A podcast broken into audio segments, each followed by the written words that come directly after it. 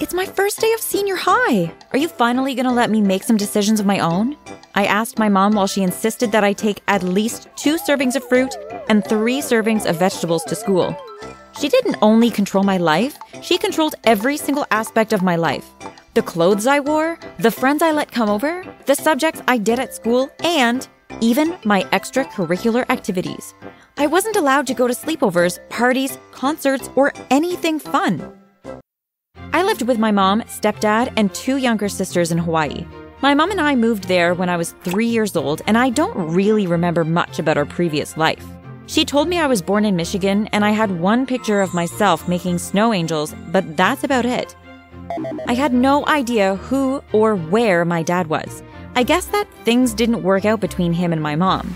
She didn't ever speak about him, and I didn't really care because my stepdad was awesome, and so were my two little sisters. Anyway, back to that morning, I was begging my mom for more independence. Carmi, you're still a child, and you have to do whatever I tell you. She insisted. I picked up my backpack and went outside to wait for her. Oh, yeah, she drove me to and from school every single day. And my new high school was only about five minutes away.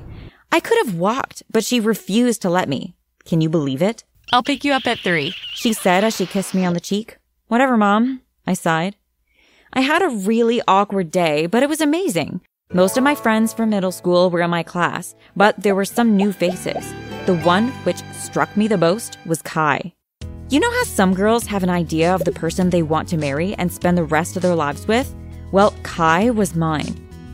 He was perfect, and I just needed to wait for the right opportunity to talk to him. Just talk to him now. He's right over there. My best friend Claudia said. Okay, fine, I'll go, I replied. We were in gym class in the middle of a basketball break. I held a basketball in my hands and tried to spin it around. I walked over to Kai and accidentally dropped it on his foot. He smiled, bent down, and picked it up. That's a cute ball, isn't it? He said. What? yes, it is.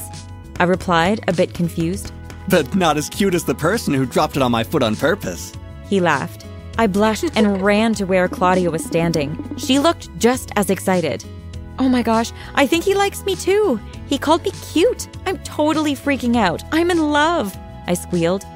After school, my mom was already waiting for me, and I just got this sinking feeling that my high school life would suck if she didn't give me a break soon. If she kept micromanaging my life, how would I ever get the chance to go on dates with guys or really get to know my future husband, Kai? I felt depressed until the next day when I saw Kai's beaming face again.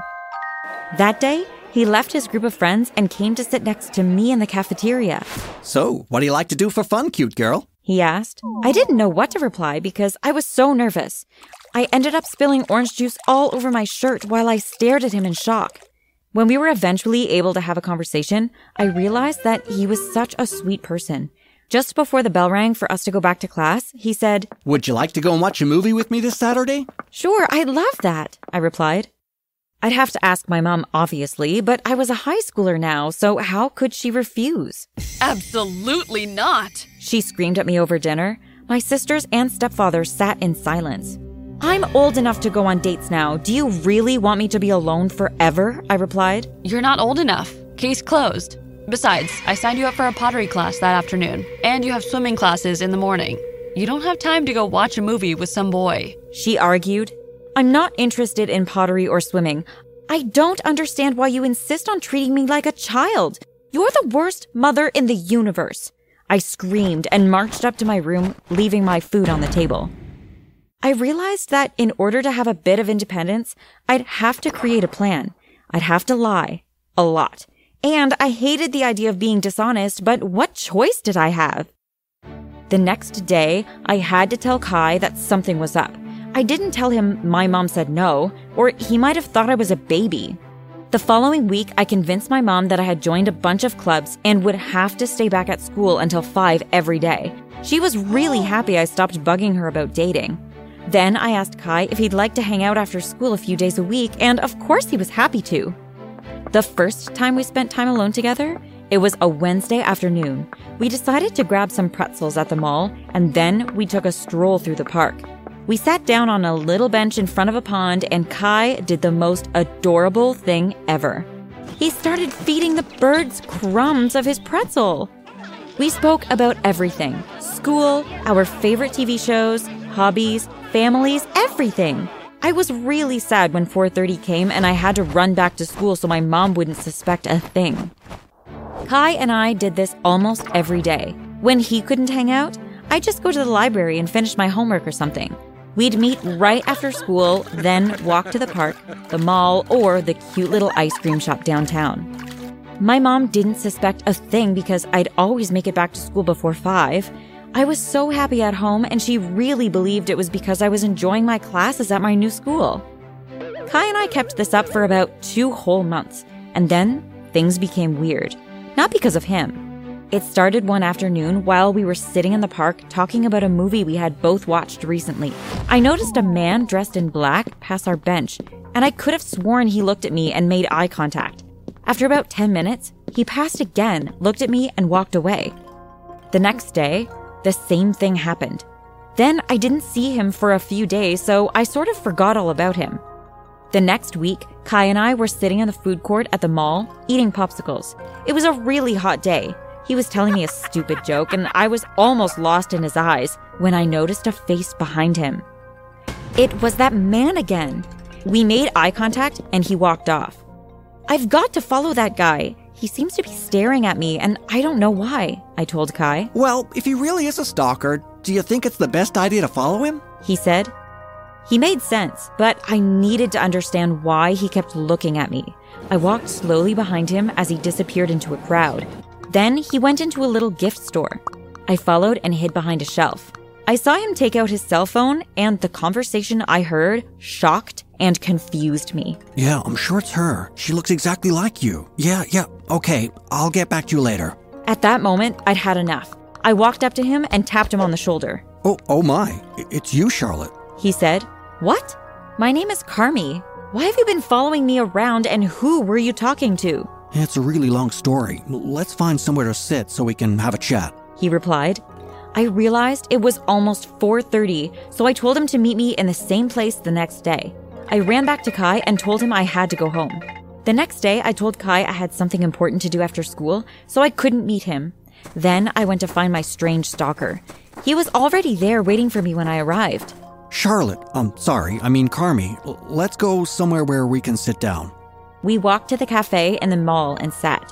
How long have you lived in Hawaii? You tell me. You've been following me around, so I assumed you have already found out that information already, I said, annoyed. I'm sorry for following you, and I'm sorry I came across this way. My name is Henry Davis, and I'm a private investigator. I don't even live here. I arrived a few weeks ago. So, what does a private investigator want with me? I'm not a criminal.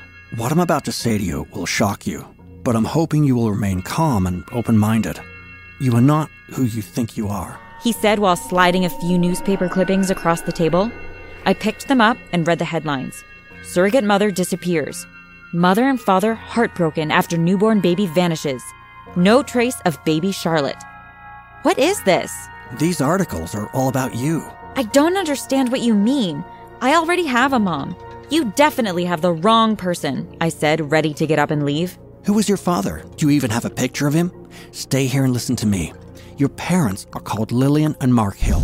They're a wealthy couple from North Dakota. After being married for 15 years, Lillian became frustrated because she couldn't have a child. They went to a surrogacy agency and were partnered with your mom, or the woman you think is your mom. She lived with them throughout her pregnancy, and then one morning she went into labor. She was driven to the hospital, and somehow she disappeared right after the delivery. Your biological parents have been searching for you for years. And a few months ago, they received an anonymous tip that you might be here. So they hired me to find you. Is this some kind of prank? Where are the cameras? I asked in disbelief. It isn't a prank. Here are their pictures. He handed me his cell phone. The woman in the picture looked just like me, and I began to think about my mom and how we looked nothing alike. Do you want to meet them? He asked. I didn't know what I wanted at that point, so I asked him to meet me again the next day. I had to run back to school because my mom would be back to pick me up soon. I was silent for the entire ride home. What if it was all true? I would have to leave the only person I knew as my mom, the only family I had, to be with some strangers. She would probably be arrested, and what would happen to my little sisters and my stepdad? Her overprotective nature began to make sense. Maybe she sensed they'd be coming for me and was only trying to protect me from it all. But why did she take me away from my biological parents? Why did she hide it all from me? It was too much. Carmi, you're really quiet this afternoon. Is everything okay? She asked after a while. Mom, who is my dad? I've never even seen a picture of him. She looked really uncomfortable and said, There are some things that I just can't tell you yet. I decided to tell her the truth. I told her all about the private investigator and asked her if it was all real. Wow, they really found us. I was certain we were safe here. I'm sorry, Carmi, it's all true. I carried you for nine months, and the instant I looked into your beautiful little face, I knew you were truly mine. I wasn't willing to give you away, so I ran. We lived in hiding in Michigan for three years until I met your stepdad, and we decided to move here. I hope that you can find it in your heart to forgive me. If you want to meet your real parents, you can. Now that you've discovered the truth, I can't stop you from doing what you feel is best for you. I don't want to meet them, I said quietly after a while. You know I love you, right? I do. I love you too. So what do we do now? We run. We left Hawaii that night. We told my little sisters we were going on a vacation and got them to pack all their things really quickly. Now we live in Asia, and we all have new identities, so my biological parents can't find me. Maybe someday they will, who knows. But I'm not ready for that yet. I'm still conflicted about my mom. She did a bad thing. A very bad thing but I don't want to leave my family. I love them. So I decided I'm just gonna keep quiet. Mom's agreed to lay off a little with the overprotectiveness because I guess she feels like she kinda owes me now, since she took me away from my biological parents. I never got the chance to say goodbye to Kai either, but it's too risky to try to contact him now. Who knew that my entire life had been a lie?